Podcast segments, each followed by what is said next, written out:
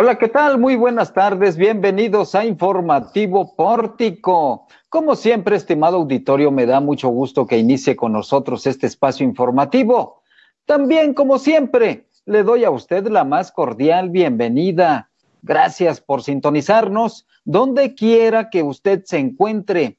Esta tarde de viernes, viernes de mezclilla, por supuesto, 15 de enero es una tarde soleada en toda la zona conurbada Guadalupe, Zacatecas, desde donde estamos transmitiendo en vivo. Para usted que nos hace el favor de recibirnos en casa, en la escuela, en la oficina, en donde quiera que usted se encuentre, por supuesto en la escuela virtual, que en este momento pues son todos los hogares prácticamente. Gracias, gracias por su confianza Vámonos a los titulares porque escuche usted nada más qué historias tenemos esta tarde en la voz de Landy Valle. Landy, buenas tardes, adelante. Hola, ¿qué tal Juan? Muy buenas tardes y buenas tardes a todos aquellos que nos ven y escuchan. Estos son los titulares de este viernes 15 de enero. Muere un reo y seis más resultan heridos tras motín en Cererezo de Cieneguillas. Acepta ISTE Zacatecas irregularidades en vacunación contra COVID. Alcaldes señalan que la realidad es más crítica que la mostrada en cifras oficiales del COVID-19. Estamos en un enredo de la judicialización por la impugnación a la candidatura de David Monreal, afirma Luis Medina. Escenario electoral en UAS, dos planillas contenderán a la rectoría y Antonio Guzmán da positivo a COVID-19. Fiscalía General de la República exonera a Salvador Cienfuegos y AMLO acusa a la DEA de fabricar pruebas en el caso. Estados Unidos se reserva derecho de reiniciar proceso contra Salvador Cienfuegos. Empate de Mineros con sabor a derrota en la Liga de Expansión también. Todos los juegos de la jornada 2 de la Liga MX y las finales de la NFL en la colaboración de Francisco Cortés Navia. Estas son las historias de este día, así que lo invito a que se quede en Informativo Pórtico. Ahí está la atenta invitación de Landy Valle. Quédese aquí con nosotros. Estamos transmitiendo en vivo desde la barroca y heroica Zacatecas este día, en las primeras horas del viernes, se generó una riña en el cerezo de Cieneguillas. Hay un saldo de un muerto y seis personas privadas de su libertad heridas. Landy Valle, tienes los detalles. Así es, Juan. Como adelantabas, durante la madrugada de este viernes se registró un motín al interior del Centro Regional de Reinserción Social de Cieneguillas, donde resultó una persona privada de su libertad sin vida y seis más lesionadas. Así lo informó la Secretaría de Seguridad Pública de Zacatecas. Según la información brindada por la dependencia, uno de los lesionados fue excarcelado para su traslado a recibir atención médica ya que presentaba una lesión en una pierna. Dicha lesión, al igual que la de la persona privada de la, de la, libertad que perdió la vida están en análisis para determinar bajo qué condiciones y qué las produjo. Tras reportar el motín al interior del centro penitenciario en los módulos 1, 2 y 3 del área de sentenciados, se activaron los protocolos de actuación en los que participa Policía Penitenciaria, Policía Estatal, Metropol y se cuenta con apoyo de la Sedena, Guardia Nacional y Policía de Investigación al Interior. Esto fue la información que se generó en esta mañana a primeras horas del día en el tema de seguridad, Juan. Hemos tratado de ahondar un poco más en la información, sobre todo las causas que motivaron este enfrentamiento, esta riña, este motín. No hemos tenido respuesta por parte de la coordinación de, cárceles estatales eh, y, mucho menos tampoco de la dirección penitenciaria del Cerezo de Cieneguillas. No sabemos qué fue lo que pasó, Landy, hasta este momento solamente conocemos los efectos, este saldo que ya has dado a conocer. Así es, Juan. No han, los directivos del centro penitenciario no han dado a conocer los motivos ni las causas de, de este enfrentamiento. Que lo que sí se dice es que ha sido de dos grupos antagónicos al interior de este centro penitenciario. Son los trascendidos. Información extraoficial la que tenemos, Landy. Seguiremos atentos. Voy ahora con Jesús de Ávila porque ayer le dábamos a conocer a usted las irregularidades en la aplicación de la vacuna anti-COVID en el ISTE y hoy, hoy en una conferencia de prensa se aceptó este tipo de irregularidades y se dice que se va a ordenar. Jesús de Ávila, adelante, buenas tardes. Muy buenas tardes, Juan, y buenas tardes a todos los que ya nos sintonizan a través de Pórtico MX y es que se confirma que hubo irregularidades en el primer día de vacunación al interior del Instituto de Seguridad y Servicios Sociales para los Trabajadores del Estado en Zacatecas, donde una persona llegó al puesto de vacunación contra la COVID-19 sin pertenecer al personal de primera línea de atención a esta enfermedad, según el doctor Miguel Ángel Nakamura, su director de Prevención y Protección de la Salud y jefe de programas especiales del ISTE, en donde esta persona llegó con un código QR que se le dio a los médicos para llegar a formarse. Con esto, pues se le permitió el acceso y por lo tanto, pues esa fue la irregularidad que se detectó. Escuchemos lo que dijo Miguel Ángel Nakamura. Por alguna eh, situación que eh, la propia delegación está notificando y está informando a los niveles centrales, eh, hubo personas eh, ajenas al instituto que de alguna manera consiguieron el código QR que es el pase de abordar para poder ser vacunado y obviamente este, este código QR permite el acceso a ser vacunado porque está validado. Entonces, esa es la parte que está eh, ahora, ahora investigando la propia delegación para saber qué sucedió. En general, eh, tengo entendido, y hasta este momento la información que me han hecho notificar es que fue solamente una persona que ah, eh, realizó esta acción ahí en Zacatecas y obviamente eh, pues están tomando las medidas pertinentes para que no vuelva a ocurrir y no suceda en ningún otro lugar del país. Ante estas irregularidades, será la Secretaría de la Función Pública quien lleve a cabo la investigación y determine cuáles serán las sanciones de este posible influyentismo que pasó aquí en el Hospital General de Zacatecas del ISTE, donde se aplica la vacuna contra COVID-19 al personal médico que está en primera línea contra esta enfermedad. Y en más información sobre la COVID-19, los alcaldes del estado de Zacatecas señalan que la situación es más crítica de lo que dicen las cifras, principalmente los alcaldes de Tlaltenango y Loreto, que hicieron este llamado a la ciudadanía para no confiarse ante los registros del COVID-19, pues los números no son claros a falta de pruebas, lo que ha detonado en que la ciudadanía entre en una sobreconfianza. En el caso de Tlaltenango, el presidente municipal Miguel Ángel Varela Pinedo señaló que a pesar de las cifras que da el gobierno del estado, puede ser 10 veces mayor y la situación en los hospitales es crítica, incluso entre lágrimas dijo que va a llegar a un punto en el que ya no habrá quien dé atención principalmente a los adultos mayores. Esto fue lo que dijo Miguel Ángel Varela Pinedo.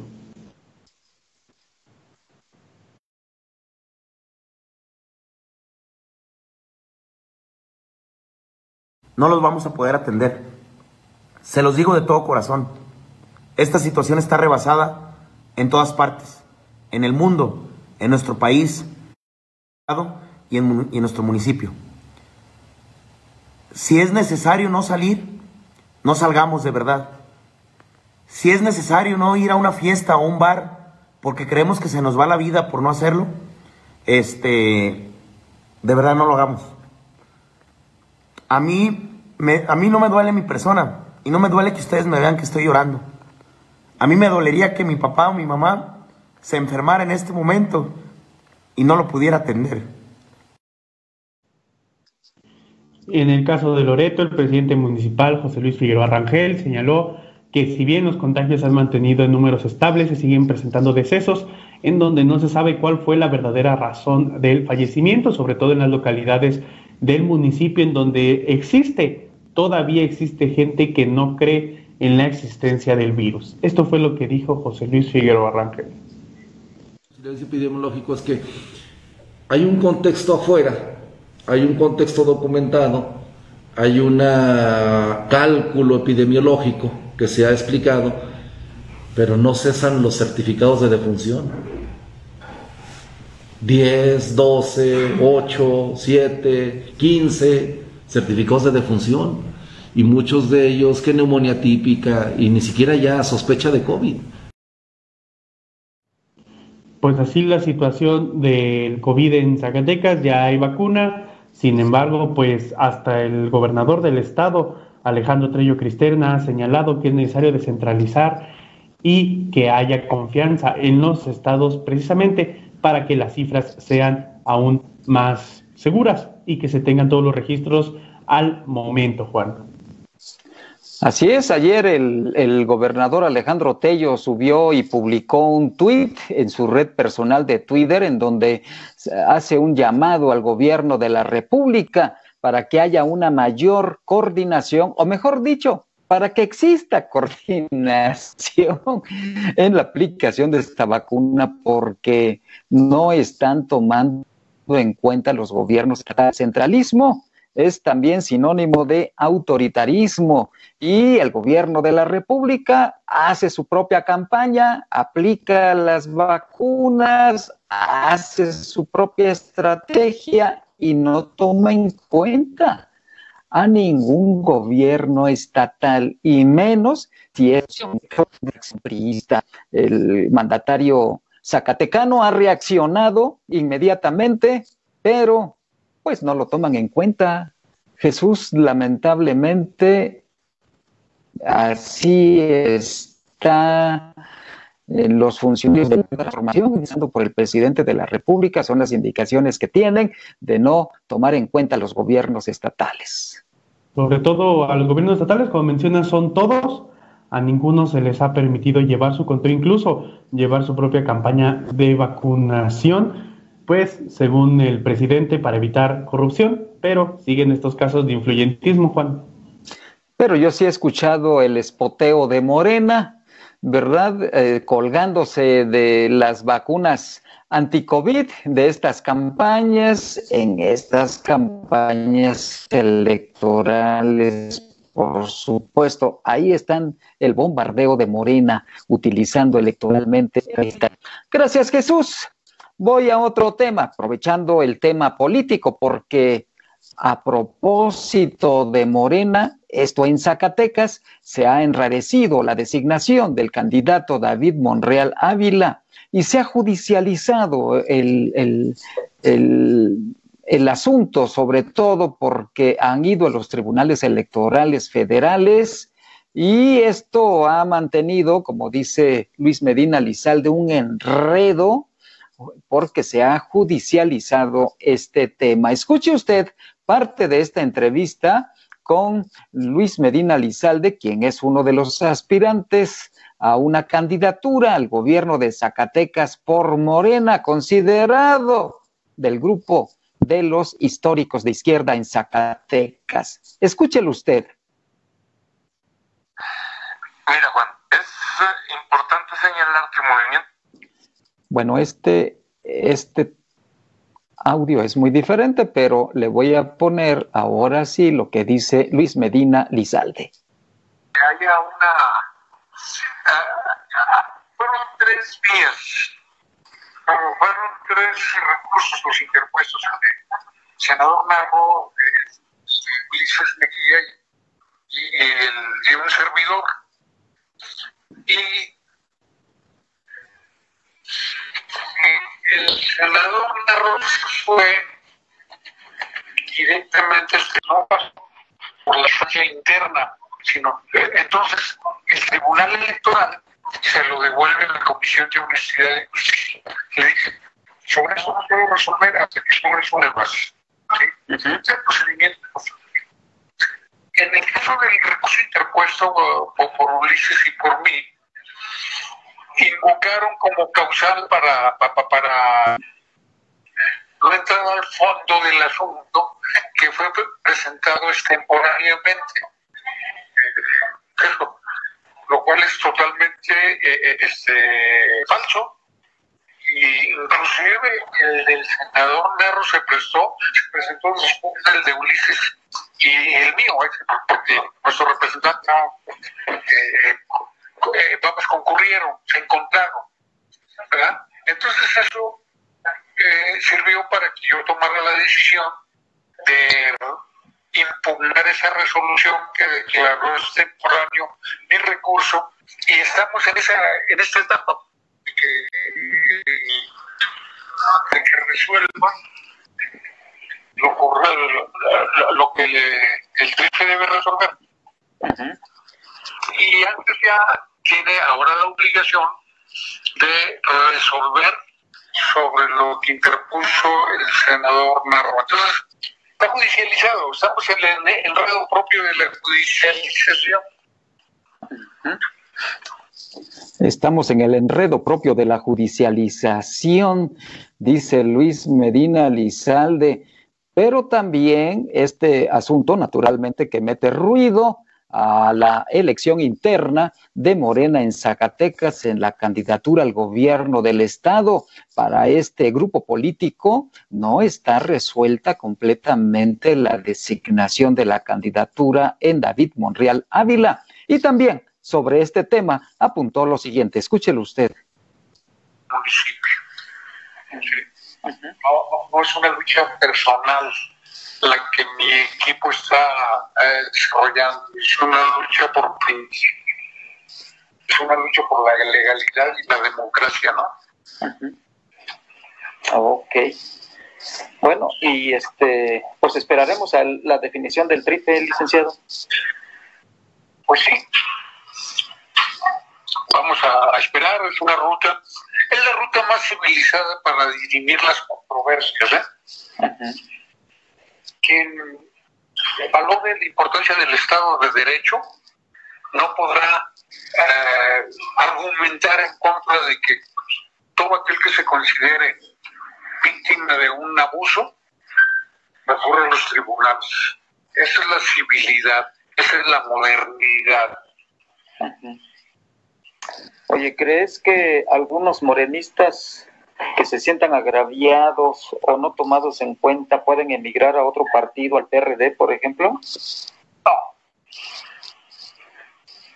Morena tiene proyecto nacional y tiene líder nacional, que es el presidente López Obrador.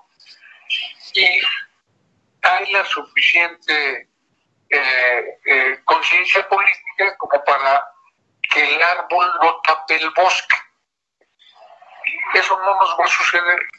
A nosotros el árbol no nos va a tapar el bosque. Estamos en desacuerdo con una opción para la gubernatura, pero estamos en el proyecto nacional y vamos a ser congruentes con el proyecto nacional. Entonces, jamás le daremos el voto a un partido que es una caricatura de lo que fue. Ahí está la respuesta respecto a posibles decisiones y desbandada hacia el PRD. Voy ahora a otro tema, pero antes lo invito a que participe, que dé su punto de vista sobre esta controversia en la designación de candidato en Morena, en Zacatecas, a través de nuestras redes sociales. Su punto de vista es muy importante, así que esperemos que usted también participe y también comente ¿Cuál cree usted que podría ser mejor candidato de Morena en Zacatecas, aunque ya esté designado, pero está dentro de esta controversia y de esta judicialización de la candidatura, en este caso, de David Monreal? Participe con nosotros. A propósito de procesos electorales en la Universidad Autónoma de Zacatecas, también ayer se cerró ya el registro de candidatos a la rectoría. Se registraron dos planillas y también, naturalmente, más aspirantes a los distintos cuerpos de gobierno y autoridades universitarias de nuestra máxima casa de estudios. Landy Valle, tienes los detalles. Landy, ¿cómo estuvo? Bueno, Juan, comentarles que en el último día de registro para el proceso electoral de la Universidad Autónoma de Zacatecas, solo dos planillas se registraron para contender por la rectoría de la máxima casa de estudios. Uno de ellos es Rubén Ibarra Reyes, quien fungía como secretario general, y María Teresa Villegas Santillán, exdirectora de la Unidad Académica de Contaduría y Administración. De acuerdo al coordinador de la Comisión Electoral Universitaria, José Crescenciano Sánchez Pérez, al cierre de la convocatoria se lograron recabar 650 registros electrónicos de la llamada electoral única, el cual aseguró es un número similar a la elección anterior. Detalló que hasta las 10.30 de la noche se tenía el registro de 48 directores así como 12 coordinadores de área para las siete áreas y 32 unidades académicas que existen en la UAS. Las actividades de proselitismo se iniciarán a partir del 18 de enero y concluirán a las 24 horas del primero de febrero. Posterior a ello, el día 5 de febrero del presente año se llevarán a cabo la votación a partir de las 8 de la mañana hasta las 6 de la tarde. Hay que recordar que la jornada electoral única mediante será mediante el voto electrónico por internet y a través del sistema electrónico electoral universitario debido pues a la emergencia sanitaria del COVID-19, esto para resguardar la salud de toda la comunidad universitaria y precisamente de este tema, el día de ayer el rector de la universidad, Antonio Guzmán Fernández, dio a conocer que dio positivo a COVID-19 a través de redes sociales, informó a la comunidad universitaria que se encuentra bajo observación profesional en compañía de su familia y atendiendo las indicaciones médicas. Indicó que atenderá sus responsabilidades con la universidad desde casa, específicamente en esta etapa de transición, Juan.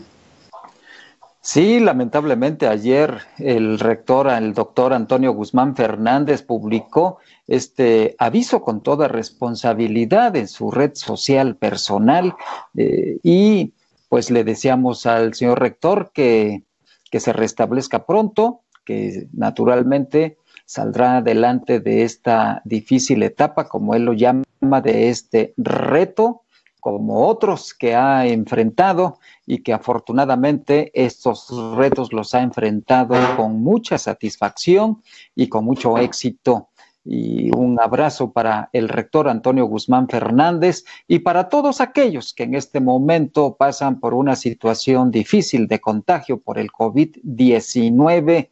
Hay que tener mucha confianza en que todo, todo saldrá adelante con los cuidados médicos y con los especialistas correspondientes.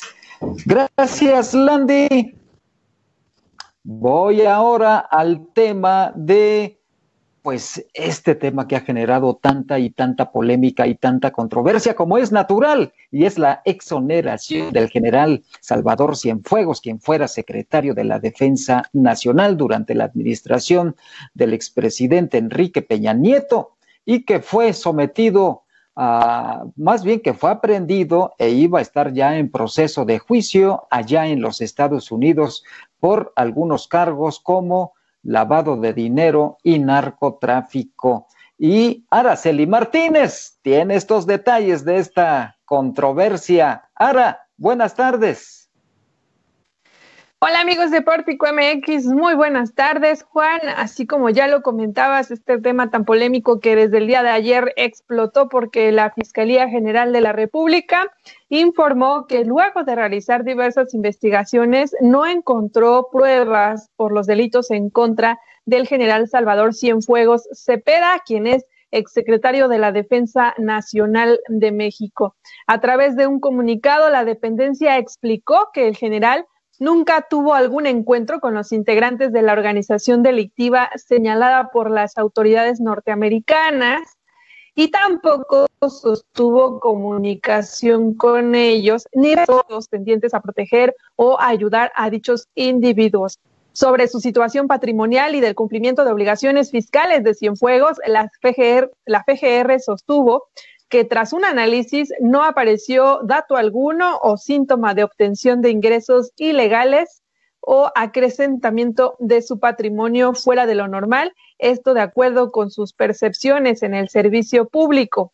Y voy a leerte un fragmento del comunicado y así es como finaliza. Por los motivos anteriores y con base en los razonamientos y apruebas de la carpeta correspondiente, la Fiscalía General de la República, a través de la Subprocuraduría Especializada en Investigación de Delincuencia Organizada, ha determinado el no ejercicio de la acción penal en favor del general Salvador Cienfuegos, es decir, exonera totalmente a, pues a este exfuncionario público.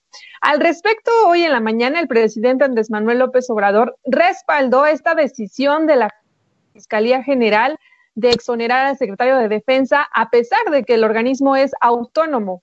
Además, acusó que la DEA estadounidense le fabricó pruebas en contra de Salvador Cienfuegos. En conferencia de prensa matutina en Palacio Nacional, consideró que hubo un trasfondo electoral del caso en el marco de los pasados comicios presidenciales en el país vecino, por lo que pues hoy el presidente electo es Joe Biden. También se dijo que la información del expediente integrado por las autoridades de Estados Unidos será público para que pueda ser consultado por cualquiera. Y vamos a ver un poco de lo que sucedía esta mañana desde, en Palacio Nacional. ayer resuelve la Fiscalía que no procede la acusación que se le fabricó al general Cienfuegos por la agencia estadounidense encargada del combate a las drogas, por la DEA. Quiero leer primero el boletín. Es un asunto que le correspondió básicamente a la Fiscalía resolver, pero de una o de otra manera tiene que ver con el gobierno que represento. Es una decisión que toma la Fiscalía, pero que el gobierno que represento eh, secunda, este, eh, es decir, eh, avala. Dijo que si el gobierno de Estados Unidos o la DEA responde a otras personas nombradas eh, más bien mm, publican más información o otro tipo de pruebas, esas también las darán a conocer y además se habló que esta investigación del caso continuará abierta para indagar a otras personas nombradas en el expediente que, es, que estuvo creado por la DEA por los supuestos nexos con el narcotráfico. Así termina la declaración y por supuesto que hay reacciones de Estados Unidos. El Departamento de Justicia de Estados Unidos informó a través de un comunicado que se reservará el derecho de reiniciar un proceso judicial por vínculos con el narcotráfico al secretario de Defensa mexicano Salvador Cienfuegos si el gobierno del país latinoamericano no lo hiciera. Así ha quedado este tema, Juan. ¿Cómo ves? Pues esta advertencia que hace el gobierno de los Estados Unidos es, es muy importante tomarla en cuenta. Así es, Juan. Y bueno, aquí hay algo muy importante que destacar y que a mí me llamaba demasiado la atención, es esta acusación que hace Andrés Manuel López Obrador a la DEA de fabricarle pruebas. Sin embargo, pues la DEA no ha dado una respuesta a esta declaración, pero parece complicada si viene una, bueno, más bien en la relación unilateral. Sí, también nos habla de una pues descomposición ya de las relaciones entre los gobiernos de México y de los Estados Unidos. ¿En qué terminará esto? Esperemos ver cuál es el desenlace Araceli, pero al parecer nada bueno augura esta mala ya relación entre estos dos países. Así es, Juan. Invitamos a todos los que nos ven y escuchan que, que, nos sigan a través de nuestras redes sociales y que estén muy al pendiente de la plataforma de Pórtico MX. Gracias, Araceli. Voy ahora hasta Querétaro, Querétaro. Ahí se encuentra ya Fátima Ivette Gómez Vargas con información fresquecita de la capital queretana. Fátima, buenas tardes. Hola, ¿qué tal? Los saludamos desde Pórtico Querétaro. El día de hoy les traemos información acerca de las campañas de este año y es que el Instituto Electoral de Querétaro aprobó los topes de campaña así como eh, aprobó también por unanimidad el presupuesto de egresos para el ejercicio fiscal 2021. Este año se asignarán un total de 445 millones de pesos, de los cuales el 63% es para el corresponde al rubro de proceso electoral y el resto, el 37%, es para el gasto ordinario del instituto. Entre las cifras que más destacan son los topes de campaña para la, el proceso electoral, son de 38 millones 404 mil pesos para la gubernatura, 2 millones 560 mil para las diputaciones locales y 235 mil para la, eh, los municipios. Bueno, ahí varía de 235 mil hasta 26 millones de pesos según el municipio para las fórmulas en que se presenten los proyectos electorales.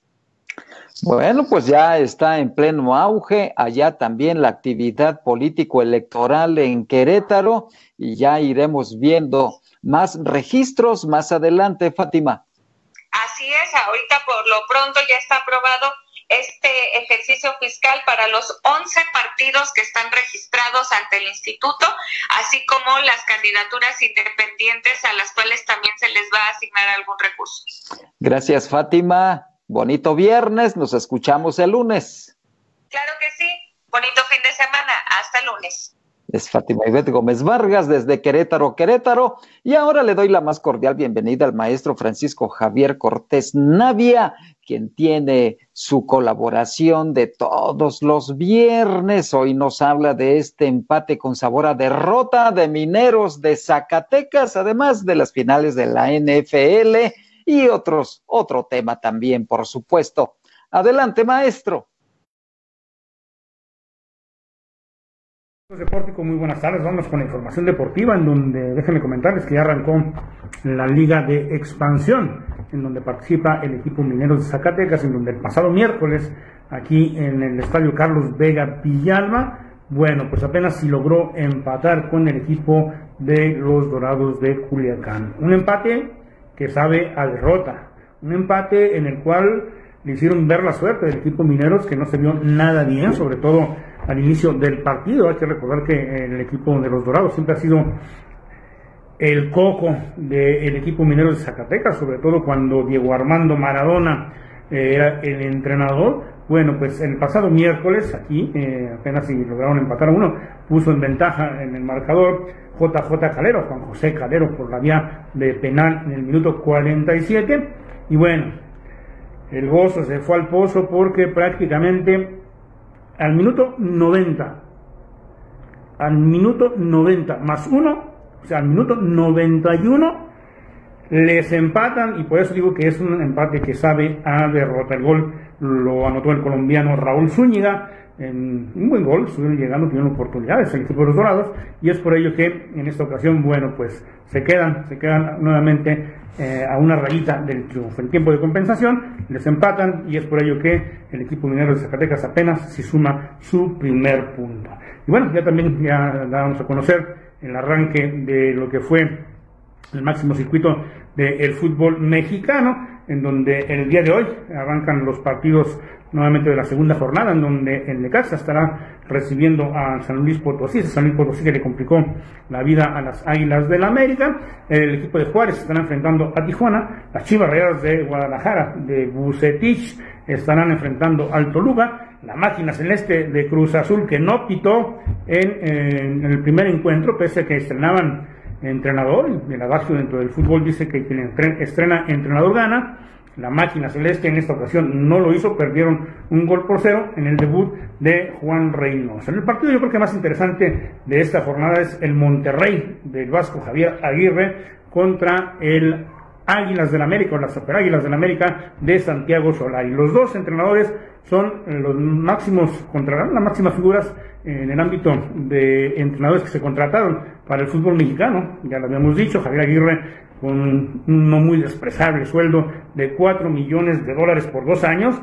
Y bueno, Solari también, si bien es cierto, no tanto, pero sí es los entrenadores que más ganan. Interesante este partido. Pumas, el Pumas del Lini, que también hizo buena campaña la temporada anterior, están enfrentando a Mazatlán, Mazatlán del jefe Tomás Boy, que ya tiene tres puntos en su haber. León, que arrancó con el pie izquierdo, que no ganó en su primera visita. Bueno, pues en esta ocasión también estará jugando esta semana. Y el Querétaro estará enfrentando al Atlas, así es de que así las cosas eh, en lo que se refiere a el fútbol. Y bueno, pues hay que esperar también los partidos de la NFL, mucha gente es accionada a la NFL, Green Bay estará eh, enfrentando a Carneros, los Bills estarán enfrentando a los Cuervos de Baltimore, los jefes de Patrick Mahomes, este extraordinario joven quarterback, bueno, estarán enfrentando a los cafés, cafés que dieron la sorpresa a, para eliminar a los aceleros de Pittsburgh. Y en el partido más parejo, más interesante, sobre todo porque se están enfrentando dos grandes veteranos, eh, Doug Breeze por parte de los Santos de Nueva, de Nueva Orleans, este extraordinario quarterback ya muy veterano, con más de 40 años, están enfrentando a los bucaneros de Tampa Bay, de Tom Brady, Tom Brady que ganó todo con, eh, eh, como eh, quarterback, que ganó prácticamente todo con Nueva Inglaterra. Bueno, pues Tom Brady también es otro gran veterano, también tiene 43 años, así es que imagine, sumando las edades entre Doug Breeze y Tom Brady, pues son ochenta y tantos años de experiencia. Hasta aquí la información deportiva.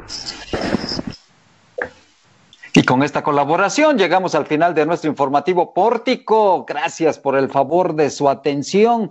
Como usted muy rico, disfrute la tarde y sobre todo disfrute este viernes de mezclilla. Gracias a quienes hacen posible que usted esté debidamente informado. Gracias a Araceli Martínez, a Landy Valle, a Fátima Ibed Gómez Vargas, a Jesús de Ávila y por supuesto a nuestro gurú informático cibernético que hace maravillas y a veces milagros, a Omar Reyes. Soy Juan Gómez, cuídese mucho.